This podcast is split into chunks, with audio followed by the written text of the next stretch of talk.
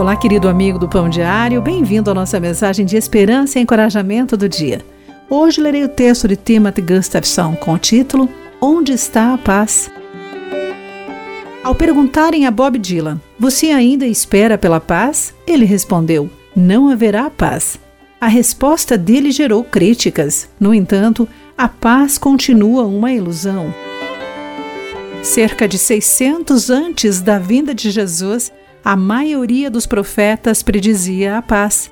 Porém, Jeremias lembrava ao povo o que Deus tinha dito: Obedeçam ao que digo, e eu serei o seu Deus, e vocês serão o meu povo. Mesmo assim, eles ignoravam repetidamente o Senhor e seus mandamentos. Falsos profetas falavam sobre paz, mas Jeremias previa tragédia Jerusalém caiu em 586 a.C.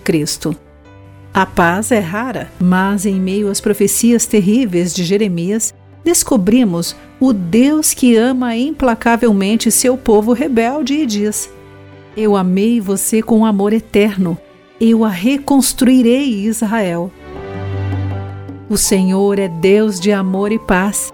O conflito acontece por causa da nossa rebeldia contra Ele.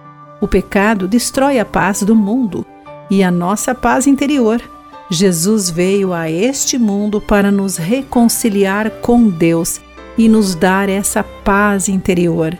Portanto, uma vez que pela fé fomos declarados justos, temos paz com Deus por causa daquilo que Jesus Cristo fez por nós.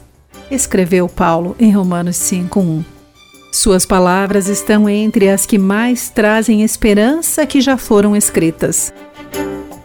Quer vivamos em zona de combate ou numa vizinhança tranquila, sem nem mesmo um sussurro de guerra, Cristo nos convida à sua paz. Querido amigo, guarde isso em seu coração. Aqui foi Clarice Fogaça com a mensagem do dia.